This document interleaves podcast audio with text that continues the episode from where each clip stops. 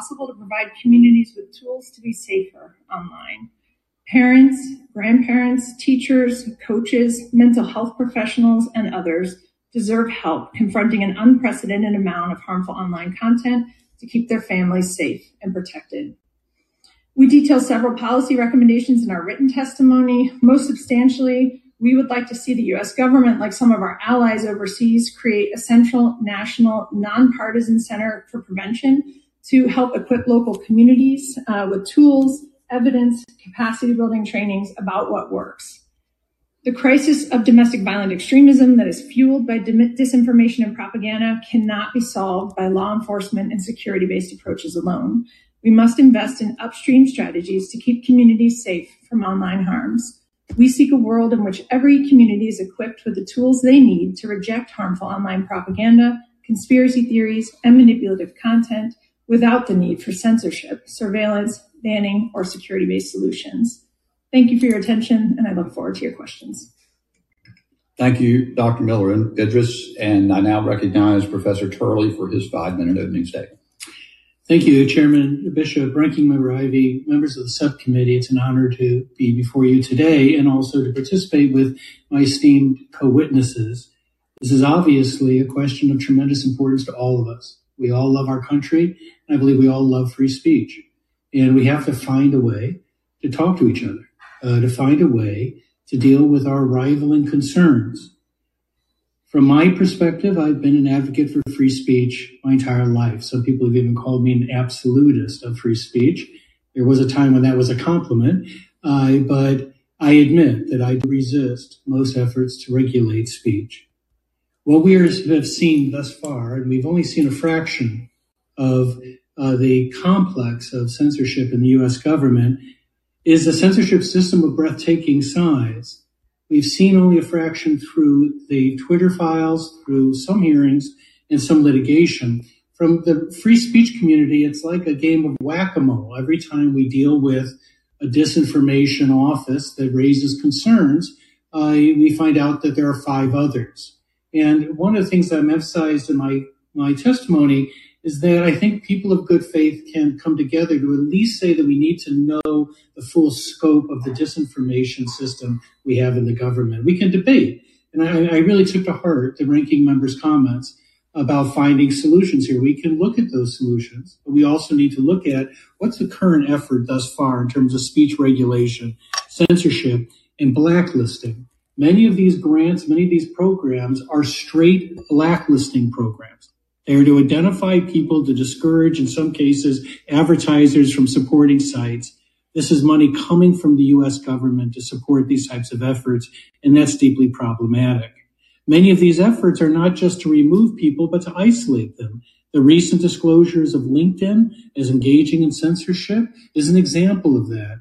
As an academic, I've seen this. I, it's an honor to appear with one of our esteemed scientific uh, academics who was the subject of censorship. Uh, but the idea is to isolate people, to chill their speech, and it's working. It's succeeding.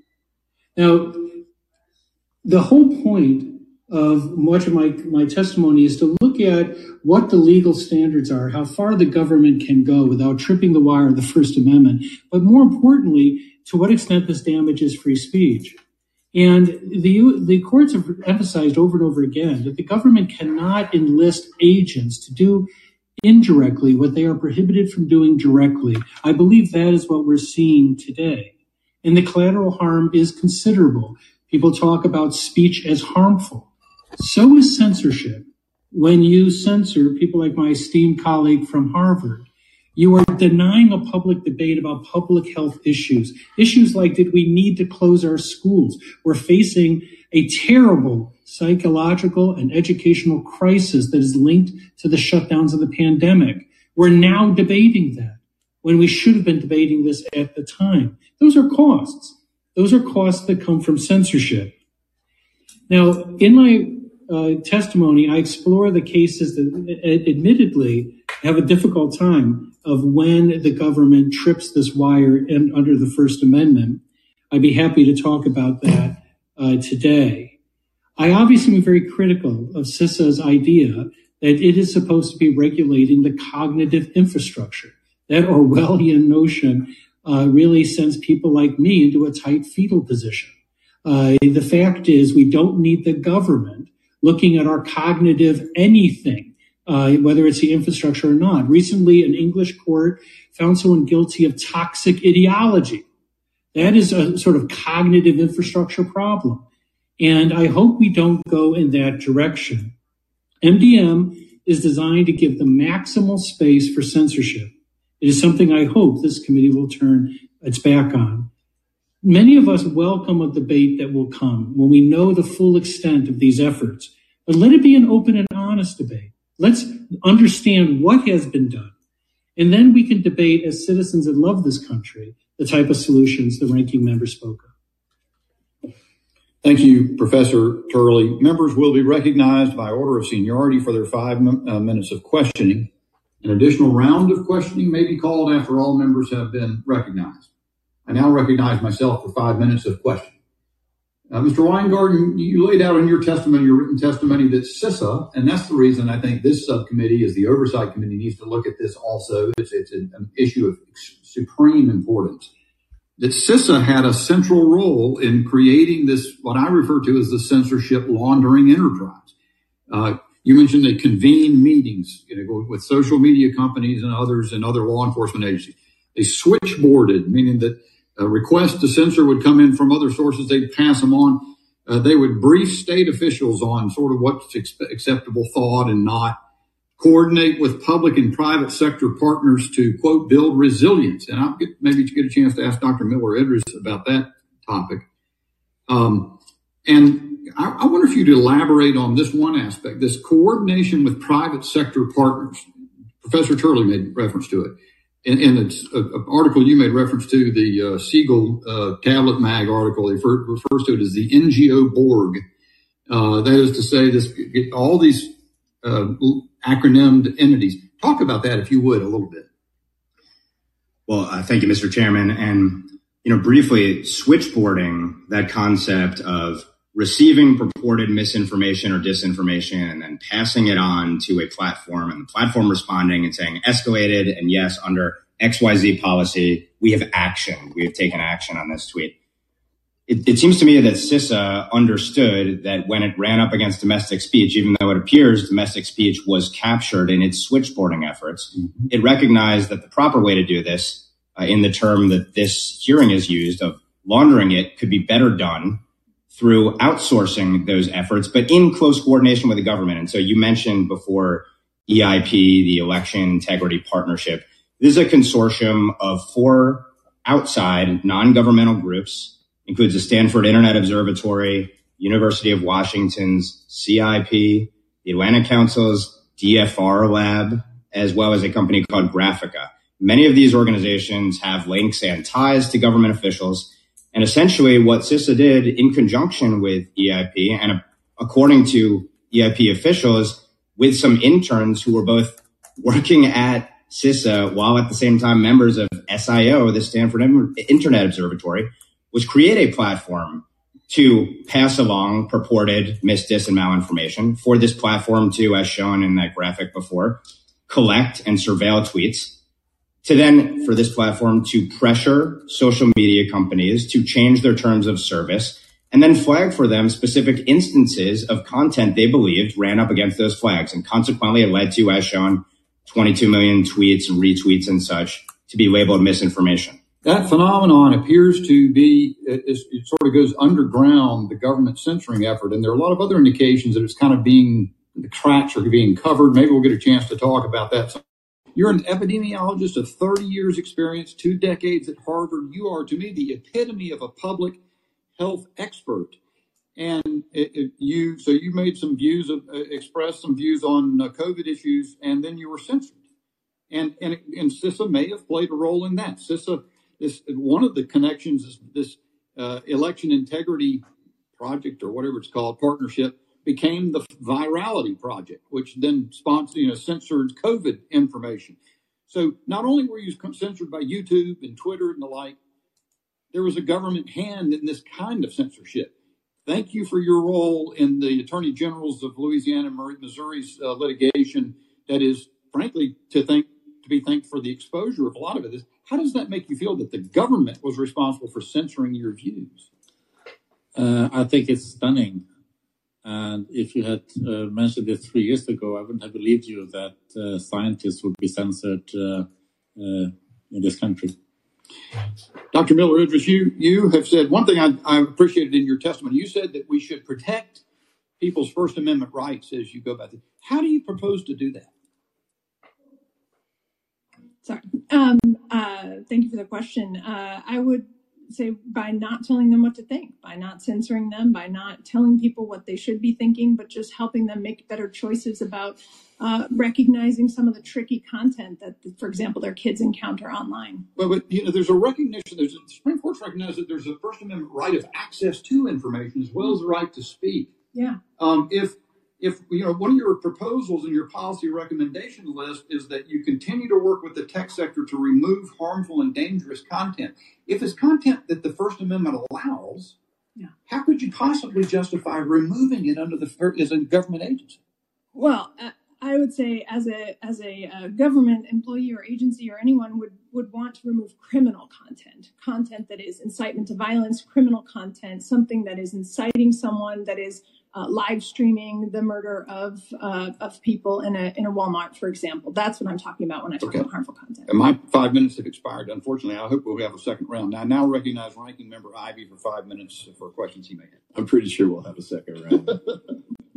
whether we like it or not. Um, Professor Turley, let me let me um, come back to you, and I I, uh, I thought I pulled up your testimony here, but it, it, goes to the the question I raised when I was. Um, making my opening statement, which was that you raised the issue. Oh, I'm sorry, it's page 18 of your testimony.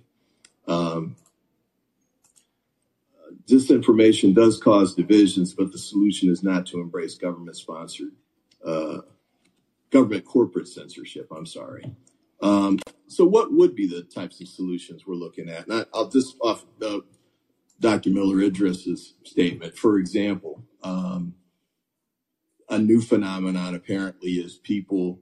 Uh, I guess when I was a kid, you know, they would pull the fire alarm. Now they're making calls uh, and saying that there's an active shooter at elementary school X, and um, because of the networking that everything has now, that it, that gets picked up by the police and EMT and frightened parents, news media, even though it's false. So uh, one example. I mean, there's there's multiple others. We could talk about the recruitment videos and the like, and you, you might have gradations of those. But I mean, what would be your take on how we should be addressing these kinds of uh, issues? Thank you very much for that question. I actually think there is a lot of common ground there in terms of um, what we can do positively to deal with with disinformation. Different disinformation is a real thing. It is a thing that people go on the internet uh, it, it, seems to be a license for people. And in an age of rage, that license can be truly horrific when you look at how people transform themselves on the internet. What I would stress is that the government should not be in the business of censorship. That that's a bright line that the government can live with. Instead, it should focus on producing better information and to have offices that can counter. Because remember, the courts have accepted that the Supreme Court has said the government doesn't have to be neutral on information. When it speaks, it's allowed to take a side. It's allowed to to say what it, it believes is true. Well, but let's let's follow up on that. So um, I, as government official, learned that there's no active shooter at that elementary school, uh, and I've you know call YouTube, Twitter, whoever, and say, hey, look, that's false information. You're scaring parents to death. Can you take that down? Well, first of all, that example you gave may indeed be a crime under under state law to, to make false uh, claims of that kind with the purpose of triggering panic. Uh, but more importantly, one of the things that can be done is that the social media companies and the government can immediately flag information they believe is untrue and speak in their own voice. What I think we need to develop, and I think there's a lot of room there to develop it, is to try to create better guardrails that keeps the United the U.S. government on this side of censorship, and that includes the use of agencies, uh, the use of private companies. In my view, do trigger the First Amendment.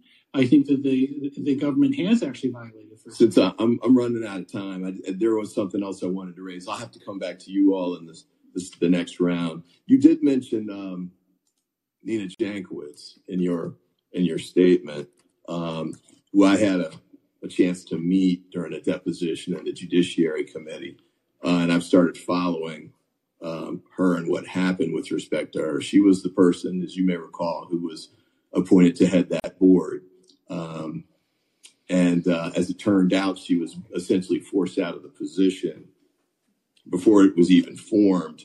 Um, and I, will offer a couple of articles here that can be put into the record. But there's an individual named uh, Jack Posobiec, I guess his name is, who put out um, arguably false information about her that got picked up by uh, Chairman Jordan and others. Um, actually, I think Taylor Greene had some comments with respect to it. We can put them in the record. I think Mr. Gaetz did as well. Um, that sort of escalated into her getting death threats. Um, she had a higher security company. She was eight months. Parliamentary question, Mr. Chairman. Uh, I didn't say that you. He, he mentioned my name and, and accused me of, of saying uh, false information about Nina Jankowicz. Uh, committee will be, it, it, actually, the committee will be at ease. Can we pause the clock? Yeah, please do. In fact, put 20 seconds back on the clock, please. Yeah. Committee will suspend.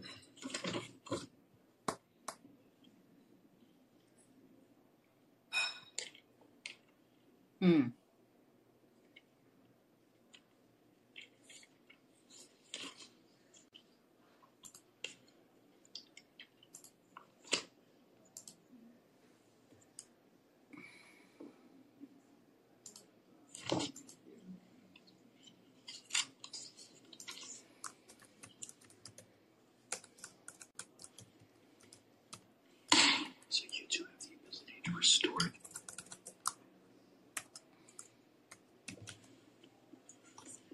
Members are reminded not to engage in personalities, and the gentleman uh, uh, is recognized. Thank you. But uh, members of Congress made comments about her uh, that took on a life of their own. That became viral on the internet, led to the death threats that she got and still gets, actually, even though she's been out of the position for about a year at least. Um, and I think she's filing a lawsuit against Fox for propagating these uh, stories as well. But you know, she was clearly a victim of, in my view, misinformation, disinformation. Uh, uh, you know, and, and, and from her perspective, it was very ironic because that's what she was actually brought into the government to try and address. So I'll come back to it later, but uh, thank you, Ms. Uh, Professor Turley, for your comments. The gentleman yields back, and I now recognize uh, the gentlelady, uh, Ms. Greene of Georgia, for her five minutes. Thank you so much, Mr. Chairman. Thank you, witnesses, for coming before our committee today. Um, I, I am one of those that believe our First Amendment is one of the greatest rights that we have. Um, and I also am so grateful to to be an American, uh, always believing that freedom of speech was something that we possessed until the past few years, uh, where myself and many other Americans, Dr. Kulldorff, uh, we found ourselves, I, I, like you, had my Twitter account uh, permanently banned uh, for posting my speech, uh, opinions, and thoughts on Twitter about COVID 19.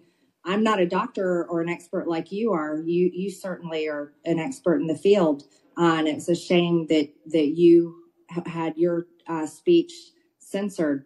But it's appalling to me that CISA, uh, which is taxpayer funded by the American people, the same American people that are given the right to the freedom of speech that are are given this great freedom by our founders um, had their speech censored, and that combination between the Homeland Security uh, and and CISA working with private companies, big tech companies, and others to silence Americans is a grave assault on all of these Americans' First Amendment rights. Um, so I'd like to ask each of you, uh, Mr. Weingarten, do you believe in the First Amendment? Wholeheartedly. Dr. Kulldorff? I do. Dr. Miller Idriss? Absolutely. Mr. Turley? I do. Great. Well, it seems that we share all share the same belief. Um, I would I would like to ask, since we're talking about truth and information, um, given that CISA engaged in this uh, in this with the Department of Homeland, um, who is the author of Truth? And I'll ask each of you again, who's in charge of Truth, Mr. Weingarten? Well, I believe, believe as citizens, uh, we're all entitled to evaluate facts and opinions and decide for ourselves. Mm-hmm. Dr. Kulldorff? Nobody's in charge. It's a collective responsibility. Dr. Miller, Idriss. I agree. There's no truth with a capital T. I think we all need to be equipped with the tools to evaluate evidence and make decisions. Mr. Turley? I agree with all those comments. Great. I th- this is this is very overwhelmingly fantastic. Um, but I'd like to ask a question, uh, Dr. Miller, Idriss it from, if I may. Um, you're an expert on right, so-called right-wing extremism, including online radicalization by right-wing extremist groups. Um, you've written several books on right-wing extremism, including Hate in the Homeland, the new global far right. Um, you're a member of the Southern Poverty Law Center, the SPLC, uh, Tracking Hate and Extremism Advisory Committee. Um, I couldn't find any of your work studying uh, left extremism or Antifa or BLM. I mean, we all know Antifa and BLM riots are responsible for $2 billion on damage across American cities in 2020. And Antifa literally took over Portland and declared their own autonomous zone. Um, so I'm just I'm just wondering, uh, how do you consider your organization Peril and uh, a good source of informing people on what they should believe and not believe when you do no study whatsoever into left extremism? Thank you for the question. We, um, I'm an expert on the far right because I spent the first 20 years of my career working in Germany in the post-Holocaust, post-unification surge of far right extremism. And I know you have a hearing on Tuesday on uh, far left extremism. Yeah, but Dr. Was, Miller Idriss just to let you know this is America. We're we're not Nazi Germany. Yeah, I absolutely right. But that's how when I pivoted here, the first time I was asked to testify was about that evidence that I learned from what uh, Germany uh, had been doing, and then that became relevant here for policymakers. Um, but we uh, we we don't. First of all, just to, to, to respond to your query about what we teach people, we don't teach people anything. We're just looking at how, helping them understand what the tactics of manipulation on, are online so they can make better decisions. Um, we have experts who do uh, work on environmental extremism. We have experts who work on Islamist forms of extremism. But because both under the Trump administration and the Biden administration, the emphasis has been right now on the greatest, um, most lethal threat, which has been determined to be far right, meaning white supremacist extremism and um, unlawful militias. Well, Dr. Miller, just just real quick, I'm I'm out of time, but would you consider Trump Trump supporters extremists? We are worried about violent extremism so that to the extent not about what people believe but to the extent that they're moving toward violence. Trump supporters specifically. If they're calling for violence it doesn't matter to me who they support. Haven't seen any. By the way there's a great rally in iowa this weekend. If you want to study uh, people on the right and what they believe you'll find secure borders freedom of speech gentlewoman's um, time no crime gentlewoman's time is expired i re- recognize mrs ramirez for uh, her five minutes of question. Thank you, Chairman and Ranking Member Ivey. I have a couple of comments um, for Dr. Miller Idriss, but I want to come back real quick before that um, to something I heard a couple of my colleagues um, mention, and and this question is for for Dr. Kulldorff. I heard that um, it was referred that you too have been censored by CISA and sharing that concern that both of you are censored. Could you give me examples of how CISA has censored you? Uh, I was censored by Twitter, by YouTube, by LinkedIn, Facebook, and Reddit. Uh, they don't tell who is behind it. So sometimes they don't say anything. Uh, whatever I say just disappears. Sometimes one gets a note saying something of the style of it goes against our standards, but they never tell. Uh, they never told me, the person being censored, who was behind it. So, doctor, just for record here, just I think on record here, cybersecurity infrastructure security agency, you have no evidence that they censored you. You were told by Twitter and other social media outlets that uh, you were not allowed to continue posting these things, but CISA itself, there's no evidence was censoring you, correct? They Yes never no? they never disclosed who who sort of was behind it or what was behind it. Okay. Well, thank you. I just wanted to make sure that that was on the record that CISA itself had not censored you. There's no evidence of that. So I want to come back, Dr. Miller Idriss, um, to the work that you've been doing, uh, your work on disinformation and the role of hate and community violence. Look, it could not be happening at a more urgent time. We talk about the border here. We talk about children, um, families, people seeking asylum, and there's all sorts of things that are said about them. Um, and just a few days since, just a few days ago, someone senselessly drove their car into a group of migrants outside of a shelter in Brownsville, the same border that my mother crossed pregnant with me. A witness of the horrible scene heard the attacker make anti immigrant remarks after he initially tried to run away after pulling his car into people, killing several and injuring more. There isn't always a written manifesto to directly point to when it comes to extreme hate, but we know there's a troubling connection between spreading hateful ideas and extreme violence that destabilizes entire communities. And the cost for this could be human lives. In your testimony, you shared that pace, scope, and scale of violent extremism have probably increased and are escalating rapidly due to propaganda, conspiracy theories, and disinformation. Is that correct? Yes. What kind of impact does spreading propaganda and disinformation have on vulnerable communities such as immigrants and asylum seekers? The impact on vulnerable communities, of course, is to terrorize them, right? So we saw that in Buffalo, we've seen that in Pittsburgh, we've seen that in record breaking anti Semitism and attacks on the LGBTQ community. With every vulnerable community, essentially, we're seeing uh, spikes, surges, or record breaking hate. Uh, hate crimes are higher than they've been in well over a decade. Um, so the the impact is on um, families that are torn apart, communities that are torn apart, but also people who are afraid to go to synagogue, to go to church, to go to their school board meetings. In some cases, that they're going to be met with violent protesters.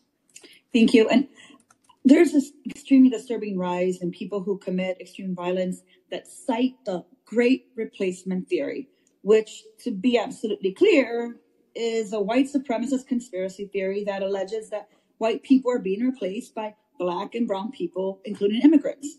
In your opinion, what are the most effective strategies for countering conspiracy theories like the Great Replacement Theory that promote deadly violence and are frequently a source of inspiration for people who commit horrific violence in our communities?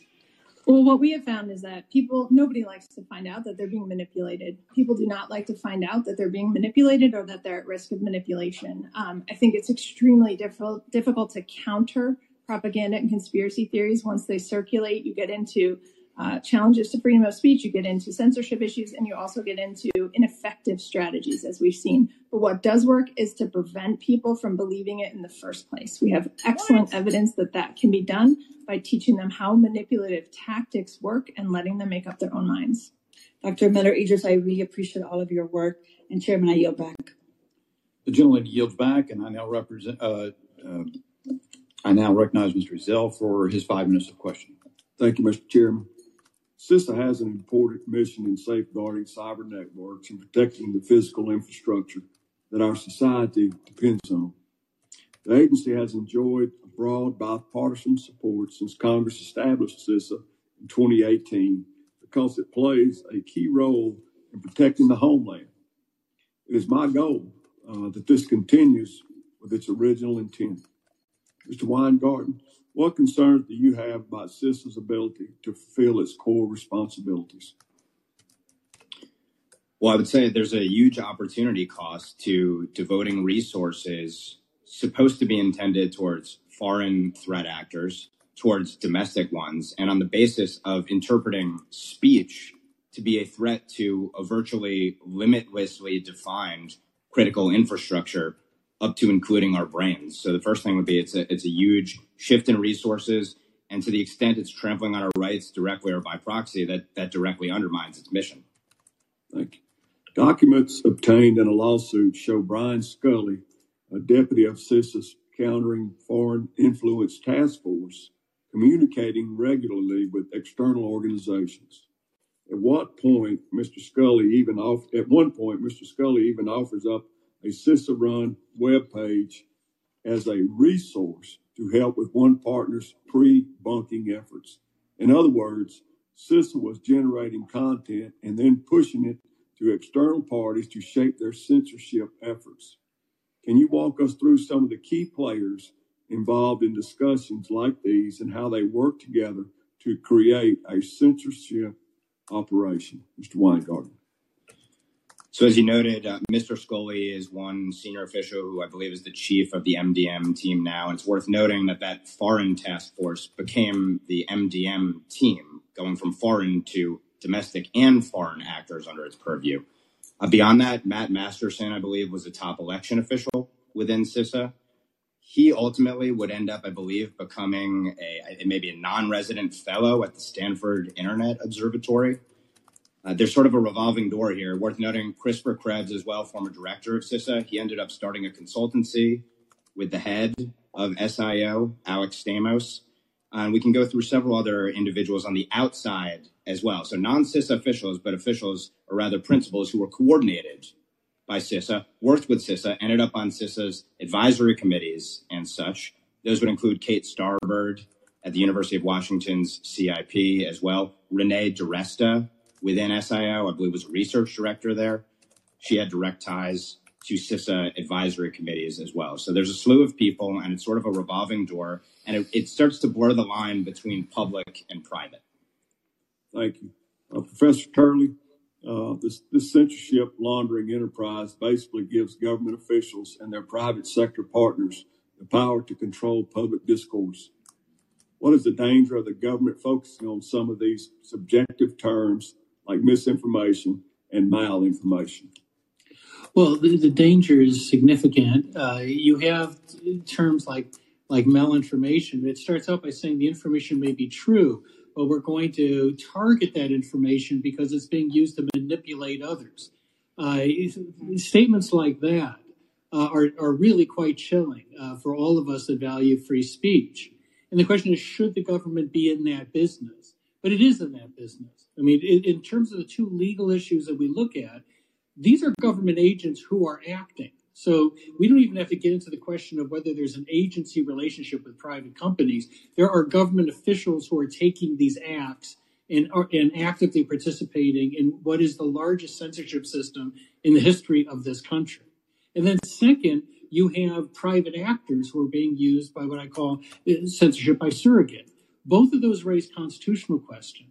But putting all that aside, one of the things I emphasize in my testimony is people constantly have this mantra it's not a First Amendment problem, so it's not a free speech problem. That's not true. The First Amendment is designed to deal with one problem of free speech. It was the traditional, the most looming problem at the time. It is not synonymous or exclusive with the term free speech. What the US government is doing now is a serious threat to free speech. Thank you, Mr. Turley. Mr. Chairman, I yield back. Gentleman yields back, and the chair now recognizes Ms. Clarke for her five minutes of questioning. Good afternoon. First, let me thank our panel of witnesses for joining us today and thank Chairman Bishop, Ranking Member Ivey for calling this hearing. The department's role in addressing mis, dis, and malinformation is certainly a worthy topic of discussion for this subcommittee. Unfortunately, many of my colleagues are politicizing a serious issue today, and I'd like to set the record straight. The rapid spread of mis, dis, and malinformation is a threat to our security and to the institutions at the foundation of our democracy. Both the Department of Homeland Security's Office of Inspector General and the Homeland Security Advisory Council have determined disinformation to be a threat to national security and to the successful execution of DHS's mission from disaster response to border security to election security. Mr. Chairman, I ask uh, unanimous consent to insert into the record reports on disinformation from the DHS Office of the Inspector General and the Homeland Security Advisory Council. Without objection, so ordered. Thank you. As the former chair of the subcommittee on cybersecurity and infrastructure protection, I'm acutely aware of the threat mis, dis, and malinformation poses to the election security and other critical infrastructure. In 2020, DHS had to provide guidance to telecommunications firms to prevent attacks on 5G cell towers linked to a COVID conspiracy theory. In the wake of the election, related disinformation campaigns aim to undermine public confidence in election outcomes.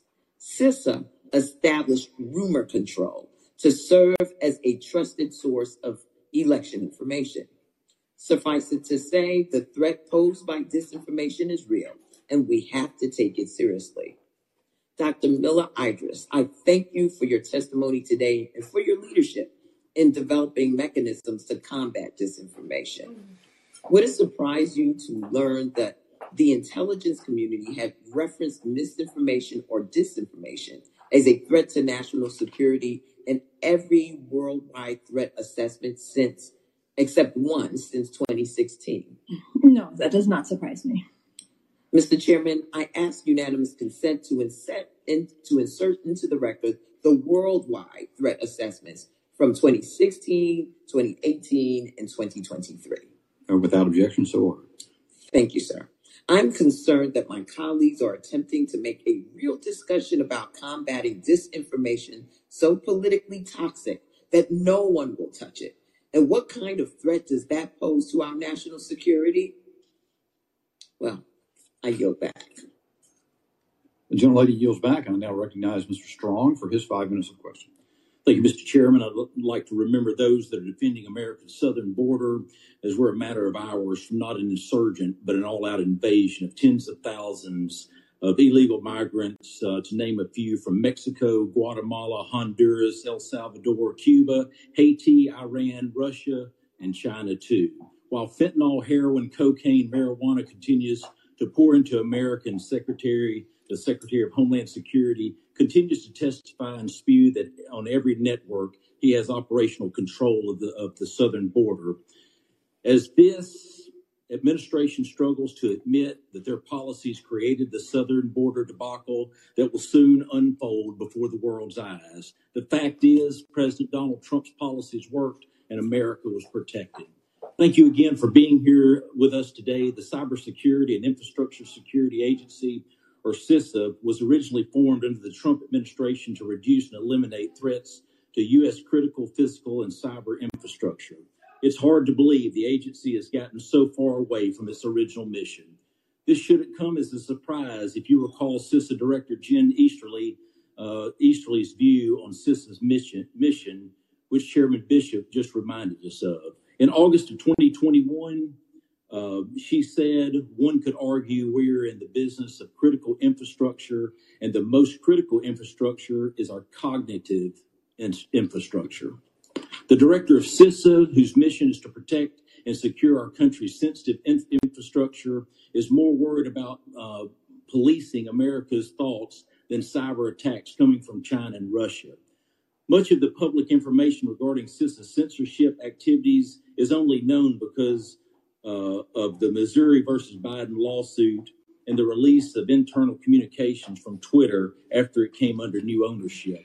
One such revelation includes that there is a uh, formalized process, a formalized process for government officials to directly flag content on Facebook and Instagram and request its removal or suppression. I, uh, I have an image that I would like to put on the screen.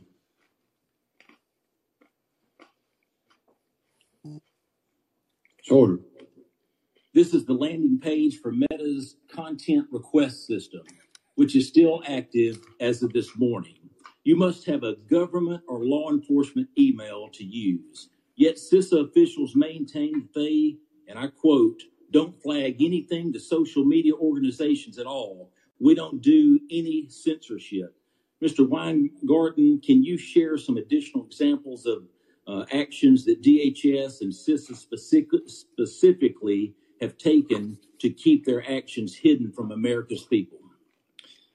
Uh, thank you, Congressman. Uh, Yes, sir. several instances of this first, there's been stonewalling of congressional inquiries into CISA's efforts, and subsequently, the House Judiciary Weaponization Subcommittee has subpoenaed Director Easterly in connection with the subject that we're talking about today. Beyond that, there's been scrubbing of not only documents, but also websites, which illustrate the fact that CISA was intently focused and may well still be intently focused, and certainly its partners are intently focused Okay. on domestic speech. In fact, it's almost comical if you go to a site, I believe the URL was cisa.gov slash MDM, it now takes you to a foreign mis, dis, and malinformation site. Uh, there's no sign of domestic activity that it's pursuing uh, related to it. So I'd say scrubbing, stonewalling are the two biggest instances that we've seen thus far. Thank you. There have been several examples of DHS trying to expand its censorship activities only to back down when the public found out, such as last year's effort to create a dis- uh, disinformation governance board. Mr. Weingarten, uh, do, uh, do these actions suggest about where DHS would like to go in, in the disinformation space in the future? I think by the words of the DHS secretary, absolutely. But if they are not able to carry it on, their partners, actually in the private sector side, were encouraging the creation, I believe, of something like a Center for Mis and Disinformation Excellence within the government. And that seems to be what the DGB was intended to be. But we have many other ministries of countering mis, dis, and malinformation, even if there isn't some oversight body layered onto it. Thank you. I thank each of you for being here today. Mr. Chairman, I yield back. Thank you. The gentleman yields back, and I now recognize the gentleman from Arizona, Mr. Crane, for his five minutes. Thank you, Mr. Chairman. Thank you guys for being here. Um, I'd like to take a second to push back on one of my colleagues' comments that he made a second ago to a friend of mine who's not in the room to defend herself. Uh, Mr. Ivey actually uh, said, quote, I guess Miss Lake is still saying that the election was stolen from her, even though there's clear, according to the officials in the state, that this was not the case.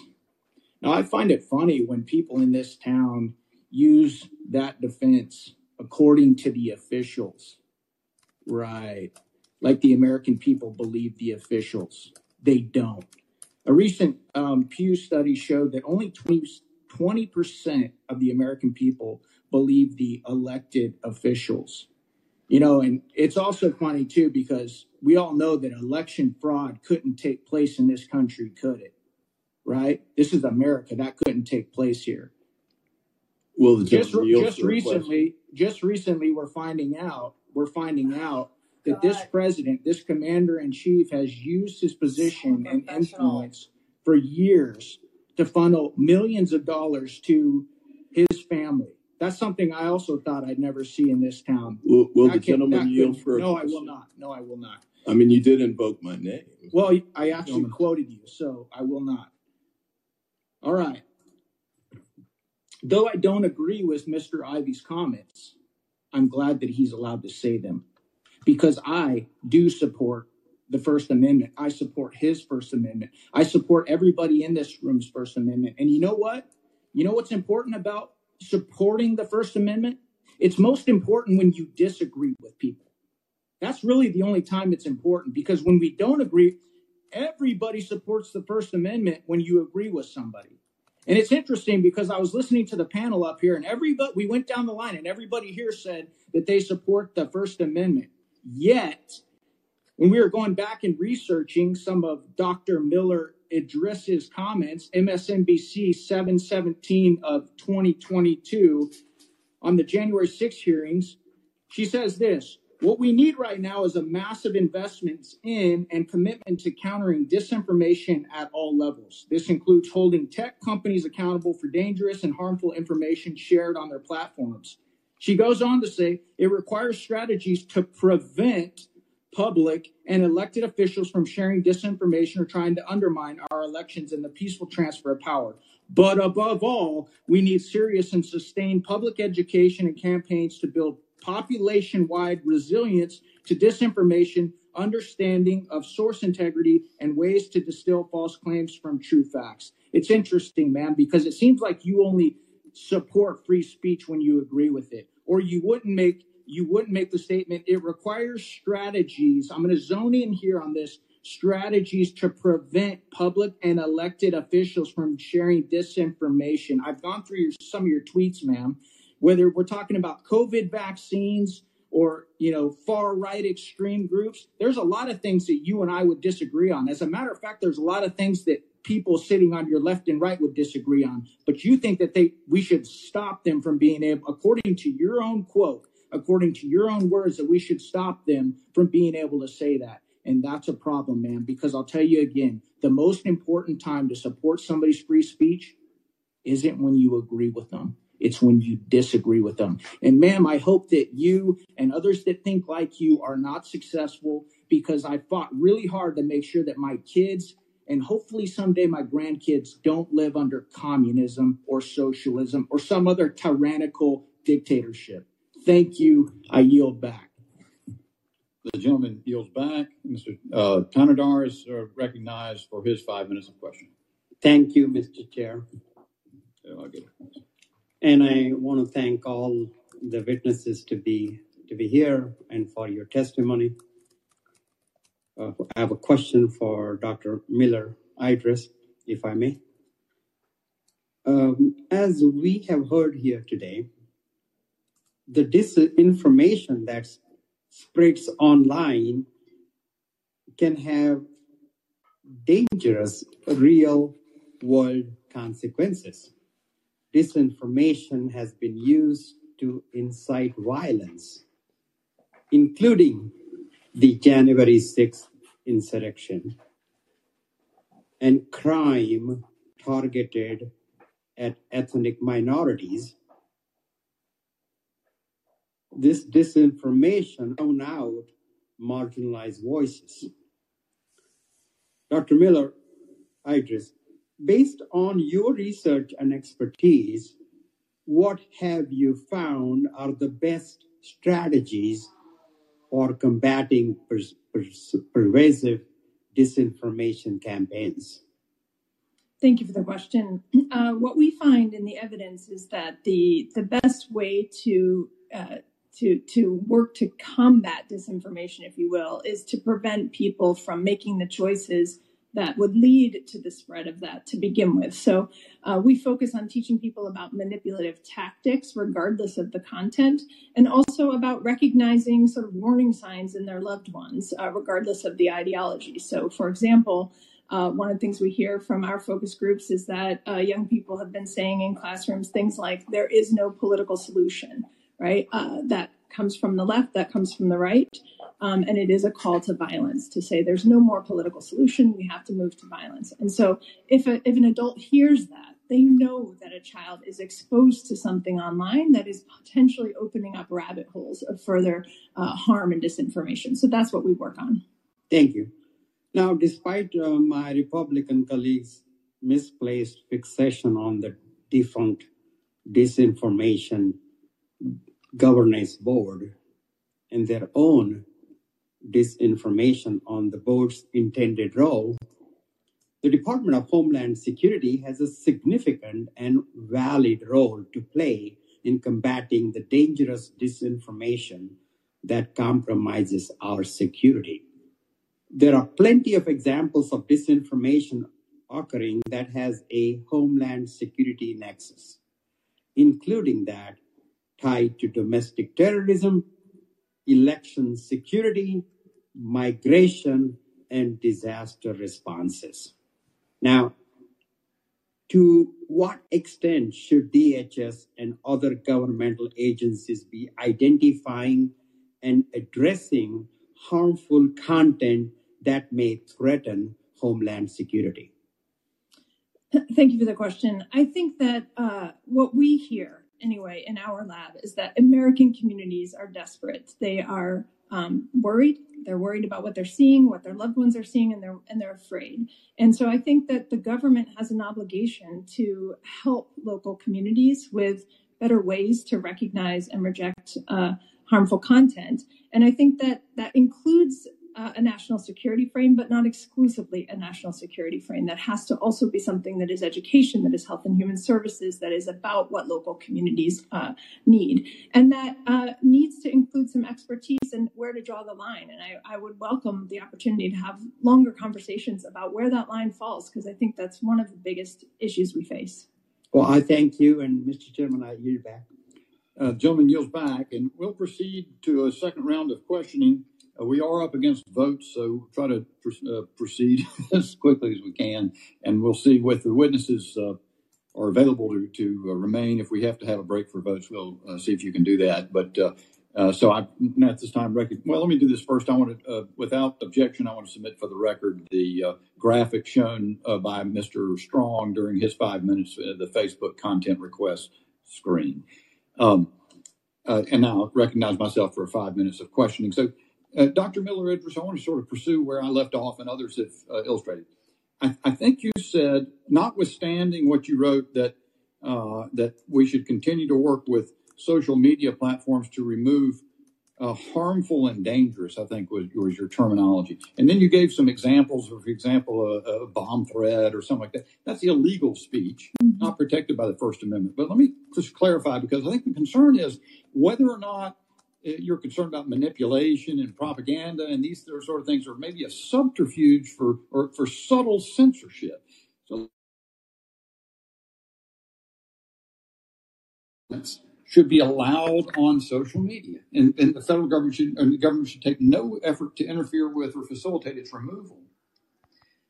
I believe that that if there is disinformation circulating from foreign governments that is intended to harm our democracy, that that should be um, removed. That that should be removed. Are, are you a lawyer?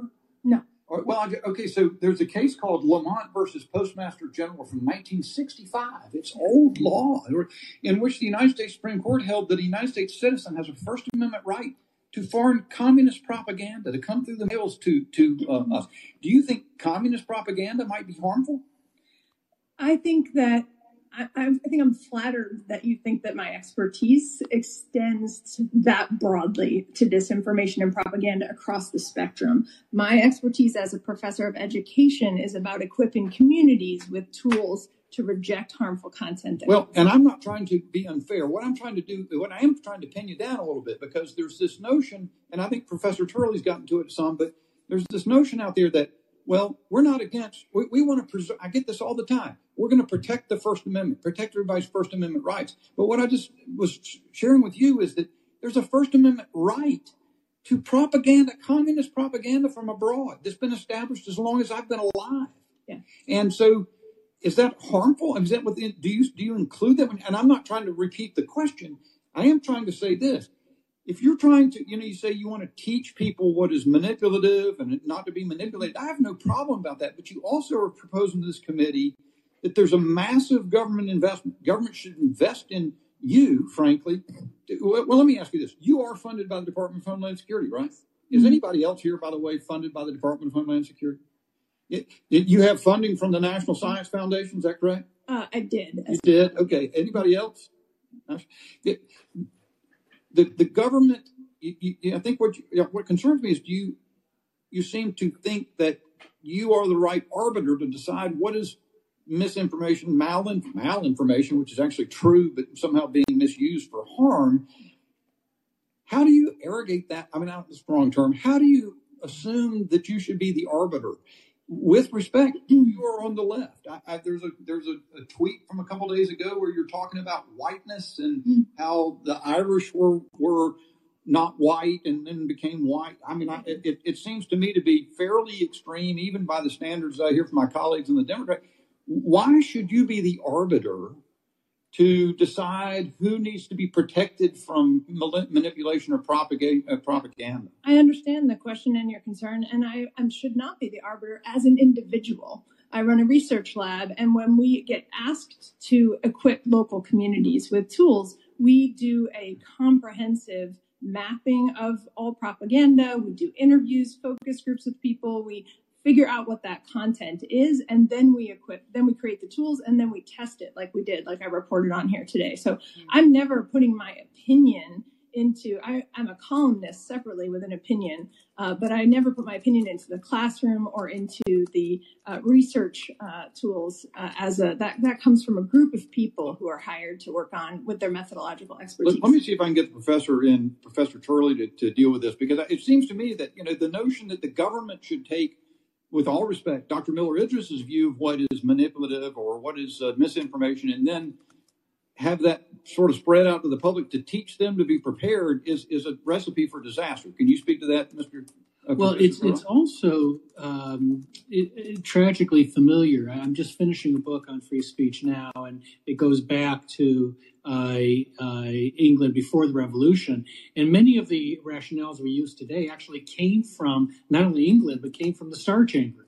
Uh, the Star Chamber was used to prosecute sedition, and they came up with this idea that there's quote bad tendency speech, that there's some speech that has a bad tendency, and that took hold in the United States. Even though many of the framers rejected it, it came it took hold with some early decisions. Holmes is a good example of losing his mind by saying talking about crying fire in a crowded theater, which he regretted, and that that decision was later rejected by the Supreme Court. Um, the government should not be in the disinformation business. It should not be trying to shape speech. It's a very clear line and one that we have lost. And, and one of the problems, and I'll turn it over in just a second, but one of the problems seems to me that people think in it's a vague concept they want to preserve the full right to speak that the first amendment or the right to have access to information and yet i'm not sure we know what that is you've got to know what the law is before you know whether you're agreeing with it or you're doing something in violation of it uh, with all respect so I, now uh, my time is more than expired i yield to mr Ivey for his five minutes of question Thank you, Mr. Chairman. I, I think it's a complicated area. I mean, just sort of what we're going through. For example, the statement that um, there's no specific truth, um, which I think sounds fine in the abstract. But if you say something like, um, you know, sir, if someone accused you of being a sexual pedophile, um, you know, would you how would you respond? That's that's a false statement. That's that's definitely not true. And so when we say there's no such thing as truth, I do kind of struggle with those. Uh, with the, the the the issue with respect to um, uh, elections, Mr. Crane's gone. We had a chance to chat a little bit outside, but I, just briefly, and I'll come back to this point. I did want to note that um, he mentioned public officials aren't trusted, but only public official can certify elections. So you know, if there's no no public official in, in Arizona that's going to say the election is is accepted, it's usually it's the Secretary of State. I don't know what they do out there with that, but I'm pretty sure they do it just like all the other 50 states do.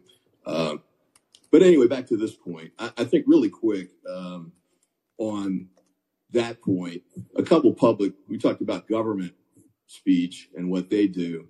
Um, wear your seatbelts. I'm old enough to remember a time when before we were we had seatbelts, and then there was a pushback about putting them in the cars, and then there was pushback and free speech pushback, but things statements I think were clearly false uh, that they weren't necessary, they didn't save lives. I'm okay with uh, the government doing that. Uh, tobacco is another one. Um, you know, I grew up in North Carolina and Virginia. Everything uh, they almost had tobacco flavored pacifiers in, in North Carolina back in those days because it was the way to go. But clearly, it was dangerous to our health. It, you know, I don't even know if the uh, tobacco industry's come around to acknowledging that. But clearly, it's true. It hurts your health, and clearly, when their denials were false. Uh, another was drunk driving. I remember when, you know, people have a steering hand wheel in one hand and, you know, a beer in the other one, and it was okay. That that had to change over time because it was true that dr- that driving and drinking were a bad combination. So I, I think it's it can be tricky if we, you know, get too absolute in the statements that we're making along these lines. And I, I do take uh, Professor Turley's point. Um, although even in those circumstances, I think there's scenarios where it makes sense for the government to uh, at least be involved. Now, we might not say they should be able to take down information, but you know, in the damaging scenarios that we talked about, for example, or you know, people giving false weather information, um, you know, just things that can really cause dislocations in people's lives. I think it's, I think it should be a, an option for the government to say, no, that's that's incorrect. We run into scenarios with respect to COVID and others. I, I, I take that point, and I'm, I'm not an epidemiologist, but um, but I think we have to be careful about sort of pushing and saying none of them can get involved. And I, I apologize. We, you know, we were just talking about we wish we had more than five minutes. I mean, sort of the the question I had, uh, Mr. Weingarten, you raised, well, Mr. Turley too, I guess, sort of the private entities coming together to have communications about what to take down or or whatever. Um, and I, I take it you view that as you know you see negative connotations around that. I, I do kind of wonder um, if it's if there's some good reasons for them to do that. For example, um, lawsuits and the government are now pushing them in the direction of they're being pushed towards managing content. And if they don't, they get in trouble for it. Matter of fact, they get dragged up here by Congress, who beats them up about not taking it down. We could go back to the TikTok hearing what was that last month? Um, I don't agree with everything TikTok's doing, but we are putting a lot on them and expecting them to manage content and essentially publicly punishing them when they don't. So there may be a reason they're having those conversations. Maybe we'll have another hearing where you know people can come up and from DHS and from some of these entities. I, am open to that. We could talk about it then. Uh, I did want to finish with this. Um, Nina Jankowicz. I did want to um, not leave that uh, unfinished. There's a couple articles I'd like to offer for the record. One is um, a surreal experience. Former Biden info chief details harassment. Uh, that's out of Politico, and then the other one is old comments by disinformation board director director misrepresented online. That's an AP story. I'd like to offer those for the record as well. Without objection, so ordered. Gentleman back. And the gentlelady, Ms. Clarke, is recognized. Thank you, Mr. Chairman. As I had stated in my um, my uh, conversation with the panel um, just a few minutes ago, that I am concerned uh, that my colleagues are attempting to make any discussion about combating disinformation so politically toxic that no one will touch it. And, uh, uh, you know, that's a threat. It, it's a threat to our way of life. And, and I'd like to ask you, Dr. Miller Idriss, uh, what type of threat does it pose to our national security? Because this is the Homeland Security Committee. A lot of the conversation we've had here today really should be in the Judiciary Committee, but let's speak specifically about national security. Well, the kinds of propaganda and disinformation that we work on, uh, like the Great Replacement conspiracy theory, the false uh, Great Replacement conspiracy theory, motivate terrorist actors. Um, even when there's not a specific conspiracy theory like that or a specific manifesto, we see that these toxic online cultures motivate shootings like in Highland Park or Uvalde or in Texas this past weekend. So, you know, I think a lot of what we're seeing here is that we have a lot of agreement. Nobody wants censorship, actually. I think we, none of us want censorship at all. Um, and if I think if you're not going to have censorship and banning, then there has to be something at the other end to equip people to recognize and reject what happens in the middle is how you determine what actually that disinformation is. And I think there's some very clear cases, like uh, I think most people, I hope, would agree that the Great Replacement conspiracy theory is extremely harmful uh, disinformation that is um, that has caused terrorist shootings, that leads to terrorist acts. Um, and I hope that we can um, get some help from the government for the communities that keep coming to us desperate for help because um, I really feel bad for them and we're trying to equip them with better tools. Thank you. And I, you know, I, I find myself sort of trying to figure out um, when I hear, um, you know, my colleagues talk about um, the, the fact that there's a, a, a right to free speech, 100% full stop. And then I hear about all the states that are banning books right now. It, it, there just seems to be such a major contradiction. Um, it, it, it, it's, it just blows my mind. Uh, with that, Mr. Chairman, I yield back the balance of my time. I thank the gentlelady for yielding back. Uh, and um, uh, let's see, I guess we have uh, votes on the floor, so we won't certainly won't proceed to a uh, final or further round. I do thank the witnesses for for the valuable testimony. It is interesting to me as I hear all of this. It, it something that begs digging into further. I think we miss each other in terminology going back and forth, even to the point just made uh, by Dr. Miller Idriss. Um, if someone advocates a, um, a, what did you call it, a great replacement theory, you look at U.S. versus Brandenburg, that is clearly protected First Amendment speech. And then the question, I respect Ms. Clarke's inquiry she's repeated, and Mr. Ivey's that uh, there's a question of how to combat disinformation, but there's certainly things you can't do, uh, and the government can't prohibit that which the Supreme Court has said for a long time is is uh, clearly protected. So it's a confounding area, but one that requires. And I agree with the. I appreciate the ranking member's comment that uh, it's something that that warrants further examination, and I hope we'll have a chance to do that uh, further in in another uh, continuation hearing. I thank the witnesses for their valuable testimony and the members for their questions. The members of the subcommittee may have some additional questions for the witnesses, and we would ask the witnesses to respond to these in writing. Pursuant to Committee Rule 7D, the hearing record will be open for 10 days. And without objection, the committee stands adjourned.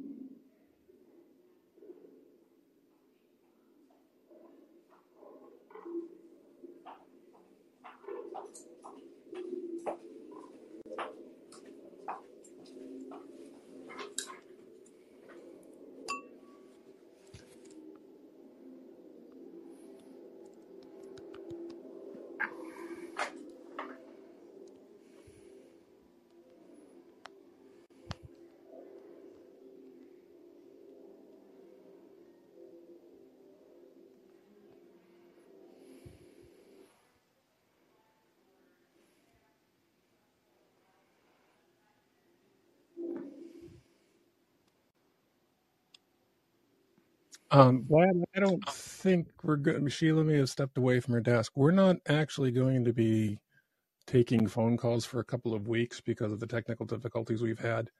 Um, we're going to be uh,